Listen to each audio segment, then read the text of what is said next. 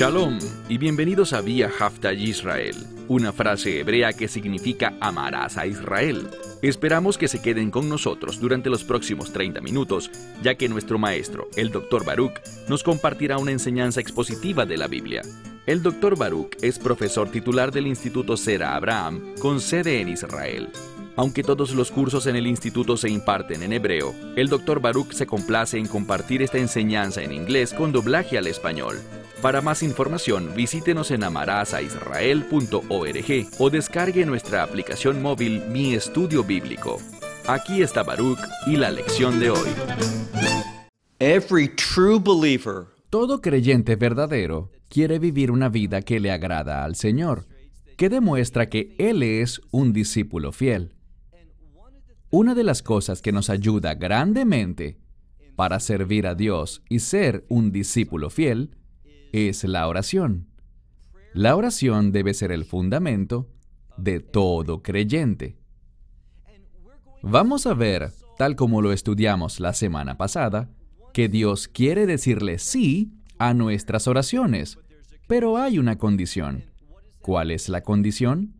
Toma tu Biblia y ve conmigo al libro de Mateo, capítulo 18. Libro de Mateo, capítulo 18. Todos conocemos esta escritura, pero el problema es el siguiente. Demasiadas personas conocen el pasaje, pero no lo entienden correctamente. Y lo que quiero decir es que ellos escuchan las palabras, pero no tienen el entendimiento correcto sobre la intención de Yeshua, es decir, de Jesús de Nazaret, al decir estas palabras. Repasemos entonces lo que leímos la semana pasada pues resulta vital que entendamos cuál es la verdadera intención del Mesías. Vamos juntos a leer Mateo capítulo 18 desde el versículo 19. De nuevo les digo que si dos de ustedes se ponen de acuerdo sobre la tierra con respecto y presten mucha atención, la mayoría de las Biblias simplemente dicen de cualquier cosa. Y como les preguntaba en la lección pasada, ¿De verdad creen que la palabra de Dios se comprometería a que si dos creyentes se pusieran de acuerdo en cualquier cosa, ¿qué dice el resto del versículo? Si dos de ustedes se ponen de acuerdo sobre cualquier cosa sobre la tierra, lo que pidan les será hecho a ellos de parte de mi Padre Celestial. ¿Tiene sentido para ustedes que la clave para obtener algo de Dios sea simplemente que podamos encontrar a otro creyente que esté de acuerdo con nosotros? ¿Que cualquier cosa que pidamos, Dios la hará? Por supuesto que no. Dios es santo, Él es justo, y una y otra vez necesitamos afirmar que su voluntad es perfecta y su plan para mi vida es el mejor. Aquí no dice que nosotros, si nos ponemos de acuerdo en algo, Dios queda obligado a estar de acuerdo con nosotros. Eso no es lo que dice en lo absoluto. El problema es el siguiente. Demasiadas traducciones simplemente ignoran una palabra muy importante. Lo que dice aquí es que Él les hará a ellos si existe algo que es, y la frase griega aquí es pantos pragmatos. ¿Qué significa pantos? Pantos significa todo o cualquier cosa, pero esto es lo que necesitamos entender. La segunda palabra, pragmatos, es ignorada por casi todas las traducciones en inglés. Y he revisado otros idiomas con amigos que hablan otros idiomas y del mismo modo es ignorada. Se trata del término del cual surge la palabra pragmático. Y si haces un buen estudio de la palabra griega pragmatos nos habla sobre algo que investiga y busca la verdad objetiva, escudriña las evidencias y basado en la evidencia responde de un modo. Y esto es lo que resulta vital. Responde de un modo que busca el interés de la persona. ¿De qué persona? De la persona a quien concierne el asunto. Y en este caso, esa persona es Dios. Queremos que todo siempre sea agradable para Él. Así que cuando dice pantos pragmatos, significa todo lo que es objetivo, es decir, objetivo en las escrituras, de acuerdo con la verdad, y que es, en efecto, la voluntad de Dios. Debemos estar en acuerdo no en lo que nosotros queremos, sino en lo que Dios quiere. Existe otra consideración importante en el texto. ¿Y cuál será? Mira el siguiente verso, versículo 20. Porque donde están dos o tres congregados, y no ignores la siguiente frase. Porque donde están dos o tres congregados en mi nombre. ¿Cuál es la implicación de la palabra nombre? Hablando del nombre del Mesías, su carácter. Si nos congregamos en un lugar, si estamos dos o tres personas allí y entramos en acuerdo, si nos unimos en el carácter del Mesías, en su nombre también significa por sus propósitos. Entonces, si acordamos en su carácter, esta es su voluntad, una vez más, ¿qué ocurrirá? Dice aquí, que allí yo estoy en el medio de ustedes. Eso trae su presencia a la situación y eso es lo que buscamos. Queremos que el Mesías se involucre. Oramos porque su voluntad y sus propósitos sean hechos. Ahora avancemos a una nueva sección, avanzando hacia la parte final del capítulo 18. Hemos venido hablando sobre la oración. La oración que es capaz de mover no solo cualquier montaña, sino, según el contexto del que hablamos hace algunas semanas, se trata del Monte de los Olivos.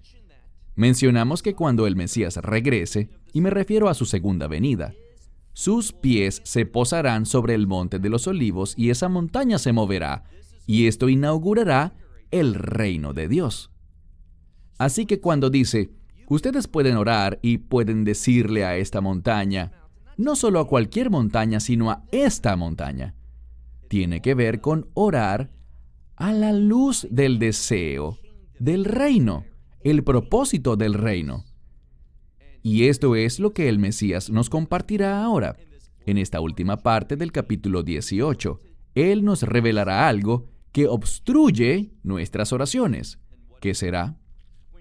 Sabemos que la oración es efectiva, es poderosa. La oración puede traer gran cambio y transformación a cualquier situación. Pero existe algo que obstruye grandemente la oración. ¿Qué será? Cuando nos acercamos a Dios teniendo un espíritu de falta de perdón. Verás, todo lo que Dios hace en mi vida empieza conmigo mismo recibiendo su misericordia y su gracia. Uno de los beneficios de su gracia y misericordia es el perdón. Él me perdona ¿Por la mayoría de mis pecados? No. ¿Por mis pecados más pequeños? No. Él me perdona por todos mis pecados. ¿No es maravilloso? No hay nada mejor que ser perdonado, porque ese perdón, ¿qué es lo que produce? Él produce a través de su gracia, de su obra, de lo que hizo sobre la cruz, Él produce su perdón, la bendición de estar con Él en su reino, por siempre y para siempre jamás. Y también ese perdón me otorga un potencial, un potencial para recibir las promesas, las bendiciones de Dios, para ser transformado en un siervo, ojalá un siervo fiel y obediente, para que, por lo tanto, podamos llevar a cabo su voluntad y recibir las recompensas del reino.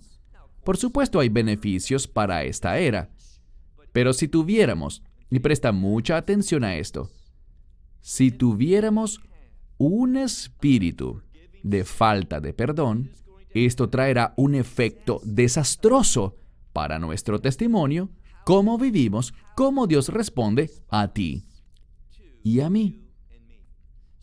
Así que avancemos al siguiente pasaje. Mira ahora el verso 21. Entonces, y esta palabra es una conjunción, y por esto afirmo que existe una relación entre la oración efectiva y el perdón. Si no perdonamos a alguien, eso afectará negativamente nuestra vida de oración. Y cuando nuestra vida de oración se afecta negativamente, eso produce, una vez más, produce vacío, produce un espíritu de frustración y nos aleja de tener acceso a la provisión de Dios en nuestras vidas. Y necesitamos desesperadamente su provisión. No solo su provisión, sino también la falta de perdón hace imposible que tengamos la perspectiva de Dios. Porque Dios es perdonador. Así que si queremos su perspectiva, debemos ser también personas que son rápidas para perdonar. Verso 21. Entonces Pedro, viniendo ante él, es decir, que Pedro se presenta ante Yeshua, Pedro viniendo ante él, dijo, Señor, ¿cuántas veces mi hermano pecará contra mí y yo lo perdonaré? La implicación es la siguiente. ¿Cuál es el límite para que cuando mi hermano peque contra mí, yo esté obligado a perdonarle? Esa es en esencia la pregunta. Y el verso continúa, todavía no ha terminado. Dice, ¿hasta siete? Es decir, si él peca contra mí siete veces, la octava vez se terminó. Ya no estaré obligado a perdonarle. ¿Es eso cierto? ¿Es este el fin del asunto? Y presten mucha atención a la respuesta del Mesías. Avanzando al verso 22, Yeshua le dice, No te digo a ti, hasta siete veces, sino, y esto es algo enfático, el texto lo enfatiza. Presten mucha atención. Dice, no te digo a ti hasta siete veces, sino hasta setenta veces siete. Bien, sabemos que 70 multiplicado por 7 resulta 490. Y cuando veo esta expresión, 70 veces 7, 490, ¿sabes qué viene a mi mente? La profecía de Daniel en Daniel capítulo 9, sobre esas 70 semanas. Una semana en ese contexto significa 7 años, por lo que estamos hablando de 490 años. ¿Hasta qué? Hasta que la justicia eterna sea dispensada. Y estamos hablando sobre el establecimiento del reino de Dios. Lo que nos dice es lo siguiente.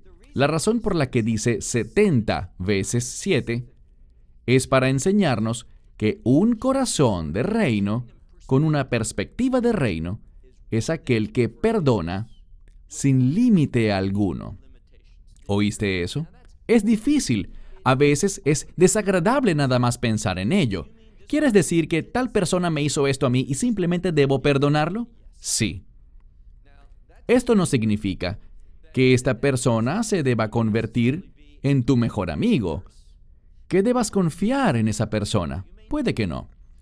Pero puedes perdonar a esta persona a pesar de que esta persona no esté buscando tu perdón. De hecho, existe una maravillosa tradición en el judaísmo. Con frecuencia, si te unes a nuestra transmisión en inglés en vivo llamada Medianoche desde Jerusalén, al inicio de nuestro servicio de adoración virtual cada semana, hacemos una oración en hebreo llamado la Shema. Es tomada de Deuteronomio capítulo 6, iniciando en el verso 4. Escucha, oh Israel, el Señor nuestro Dios, el Señor uno es. Y esto no se opone de ninguna manera con la Trinidad. Pero aquí está la lección que extraemos. Hacemos esta oración cuando nos acostamos en la noche y cuando nos levantamos por la mañana, dos veces al día. Eso es lo que dice el texto si sigues leyendo Deuteronomio 6. Y cuando lo decimos en la noche, hay una oración que por tradición acompaña a la Shema y es llamada Keriat Shema Benmita. Y en resumen, lo que decimos es, Dios, por favor perdona a todo el que haya hecho algo poco amable, algo malo, o que haya pecado en mi contra. Por favor, Señor, perdónale. No retengas ese pecado contra esa persona a cuenta mía. Yo lo perdono. Una maravillosa manera, lo diré de nuevo, una maravillosa manera de terminar tu día. Esto solo es posible cuando tu norte es el reino, cuando tienes carácter de reino. Solo así puedes elevar tal oración y perdonar a cualquier persona, tal como dice aquí. No solo siete veces, sino setenta veces siete. Ahora mira, por favor, el verso 23. Por lo cual, y vamos a ver que Yeshua nos compartirá una enseñanza, una parábola sobre el tema. Dice, por lo cual el reino de los cielos es semejante a un hombre rey, es decir, a un ser humano, a un rey humano. Ahora nos enseñará sobre el reino de los cielos. Y notas cómo, dentro del contexto de este pasaje, el reino figura en gran manera. ¿Y sabes qué? Siempre es así. Una vez más, por lo cual, por esta instrucción sobre el perdón, él dice, el reino de los cielos es semejante a un rey humano, quien deseaba ajustar cuentas con sus siervos. Este término para cuentas es el término logos. Es una forma diferente, logón, pero usualmente, por ejemplo, todos conocemos el texto en Juan capítulo 1. En el principio era la palabra, y la palabra era con Dios, y la palabra era Dios. Bien, entendamos que este término en griego, logos, que significa palabra, es el mismo término del que obtenemos la palabra lógico, pero eso no significa necesariamente que sea algo lógico para ti y para mí. Es lógico en acuerdo con los propósitos de Dios, su voluntad y su mente. De hecho, mucha gente enseña que este término significa algo así como un plano. La palabra de Dios es el plano y nosotros somos llamados a cumplir ese plano, a conducirnos de un modo para que esta palabra, este plano, cobre vida y se convierta en realidad. Entonces, aquí encontramos que es traducida, esta misma palabra es traducida como cuentas. Entonces este rey humano convoca a todos sus siervos y quiere ajustar todas las cuentas con ellos. Versículo 24. Pero, comenzando a ajustar las cuentas, le fue traído uno que le debía diez mil talentos. Diez mil talentos es un número excesiva, excesivamente grande. Déjame darte un ejemplo. Si el libro de Esther te es familiar, llamado Negilat Esther, recordarás al perverso Hamán. Y él depositó en las arcas del rey, cuyo nombre era Ahasverosh en hebreo, él depositó allí diez mil talentos, este número astronómico. Estamos hablando aquí de una parábola. No se trata de un hecho histórico, sino que se nos está brindando una ilustración. Y ese es el tipo de lenguaje que se utiliza en las parábolas para ilustrar una verdad bíblica. Entonces, este siervo le debe a su rey diez mil talentos. Verso 25 pero no teniendo, él no tenía con qué pagar. Por lo tanto, ¿qué hizo el rey? Leamos el verso 25. Él ordenó, su amo ordenó que fuera vendido. Esto nos enseña un poco sobre la esclavitud. La esclavitud en la Biblia no tiene nada, nada que ver con esa atrocidad que tomó lugar desafortunadamente en el mundo entero e infestó a Estados Unidos desde los orígenes de esta nación hasta la guerra civil y realmente mucho después, por un largo periodo de tiempo. Así que esto es algo diferente. Es un hombre que tenía una deuda y la tradición era que él podía ser vendido, y no solo él, sino también su esposa y sus hijos, y todo lo que él poseía y que se le pagase, es decir, que él vendería todo y convertiría a esta familia en su esclava para pagar la deuda. Verso 26. Por lo tanto, este siervo cayendo, que significa cayendo al suelo para rogar, de un modo de humillación. Entonces, este siervo cayó, y la palabra aquí es rogando, pero también es una palabra utilizada significativamente en las escrituras para la adoración. Esto demuestra cuán intensamente este hombre le está rogando a su amo, diciendo, Señor, dame tiempo, literalmente, ten paciencia conmigo, y todo a ti te pagaré. El punto es este. Estamos hablando de una suma astronómica de dinero. Él jamás será capaz de pagarla, pero tiene la intención. Él quiere ajustar su cuenta. Él quiere hacer lo correcto. Y noten la respuesta de este rey. Verso 27. Pero el amo del siervo, el señor de este siervo, movido por compasión. Muy importante esta expresión, movido por compasión. Y vemos que hay una estrecha relación entre la compasión y el perdón. Así que el amo de este siervo, movido por compasión, lo liberó y le perdonó toda la deuda. Entonces, una gran suma de dinero, él no hizo nada, el amo simplemente lo perdonó, completamente, asunto arreglado, fin del problema. Eso es lo que vemos en este pasaje. Verso 28. Pero ese siervo al salir se encontró con uno de sus consiervos, quien le debía 100 denarios. Bien, 100 denarios es aproximadamente tres meses de salario.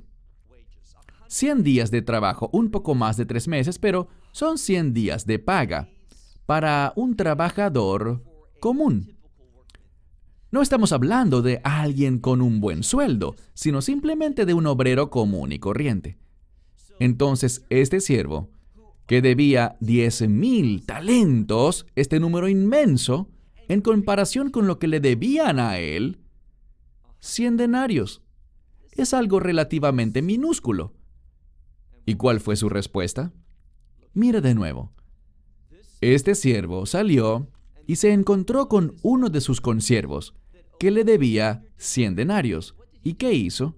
Inmediatamente después de haber recibido esta gran misericordia de su amo, lo agarró a este que le debía 100 denarios y lo ahorcaba diciéndole, págame lo que debes. En otras palabras, no solo lo estaba demandando, sino que físicamente le estaba haciendo daño a este individuo. Por lo tanto, verso 29, su consiervo, cayendo a sus pies, es decir, cayendo a los pies de este otro siervo que apenas había sido perdonado, este otro, su consiervo, cayó a sus pies y rogándole decía, noten la similitud, ten paciencia conmigo y todo te lo pagaré. Este siervo sí tenía una expectativa realista de poder pagar su deuda. El primero no iba a ser capaz jamás de hacerlo porque era demasiado grande, pero este otro realmente podía. Y le dice, ten misericordia, o literalmente, sé paciente conmigo, y yo te lo pagaré todo. Pero, verso 30, este siervo que apenas había recibido perdón y misericordia que hizo, pero él no quiso, sino que luego de irse, vemos que dejó una orden, queriendo decir, fin del asunto, él no lo discutiría más. ¿Y qué órdenes dejó? Que este consiervo suyo fuese echado a la prisión hasta que le pagase la deuda. Verso 31. En el verso 31 vemos que hubo testigos. Siempre hay alguien mirando. ¿Y qué pasó? Pero sus consiervos, viendo, ¿qué vieron? Lo que pasaba. Y si prestas atención, esta palabra quiere decir que vieron lo que pasó antes, lo que estaba pasando allí y están pensando en las implicaciones para este individuo, quien ahora está en vías a ser echado a la prisión debido a esta deuda. Verso 31. Continuamos leyendo en Mateo, capítulo 18, verso 31. Pero sus consiervos, viendo todas estas cosas, se pusieron extremadamente tristes y fueron, y literalmente, esta palabra significa dieron detalles. Ellos le contaron trozo a trozo cada detalle de lo ocurrido a su señor, a este mismo amo. Todo, y vemos la misma frase, todo lo que había pasado. ¿Qué pasó? Verso 32. Entonces su amo, llamándolo y diciéndole, malvado o perverso siervo, toda esa deuda te perdoné a ti, porque me rogaste. Verso 33. Él lo perdonó. Y noten lo que dice.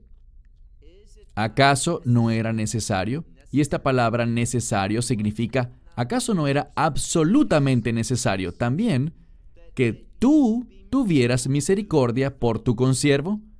al igual que yo tuve misericordia de ti. Verso 34. Y su amo, airado. Esta es la palabra común para ira.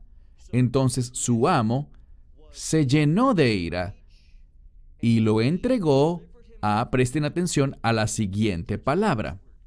Algunas Biblias simplemente dirán carceleros, pero no se trata simplemente de personas que trabajan en la cárcel. Si haces un buen estudio de la palabra, es una palabra para torturadores. Y es importante porque tú y yo vamos a terminar o en el reino de Dios o siendo torturados, en el cielo o en el infierno. No hay lugar intermedio.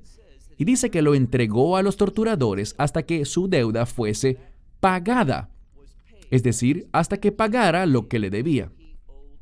Así también, mi Padre Celestial hará con ustedes si ustedes no perdonan a todos sus hermanos de corazón, desde su corazón, sus transgresiones. Algunas Biblias, traducciones modernas, dejan fuera la frase si no perdonan de corazón y no colocan sus transgresiones, pero está allí, en el texto bíblico, en los mejores manuscritos griegos. Todo se centra en el perdón de nuestros pecados. Y por haber recibido este perdón, debemos perdonar también a toda persona, y ese perdón hará más efectivas nuestras oraciones. Shalom desde Israel. Esperamos que te hayas edificado con el mensaje de hoy y lo compartas con otros. Te invitamos a seguir nuestros estudios cada semana por este canal y por el portal de YouTube de Amarás a Israel. También puedes descargar nuestra aplicación móvil gratuita Mi Estudio Bíblico.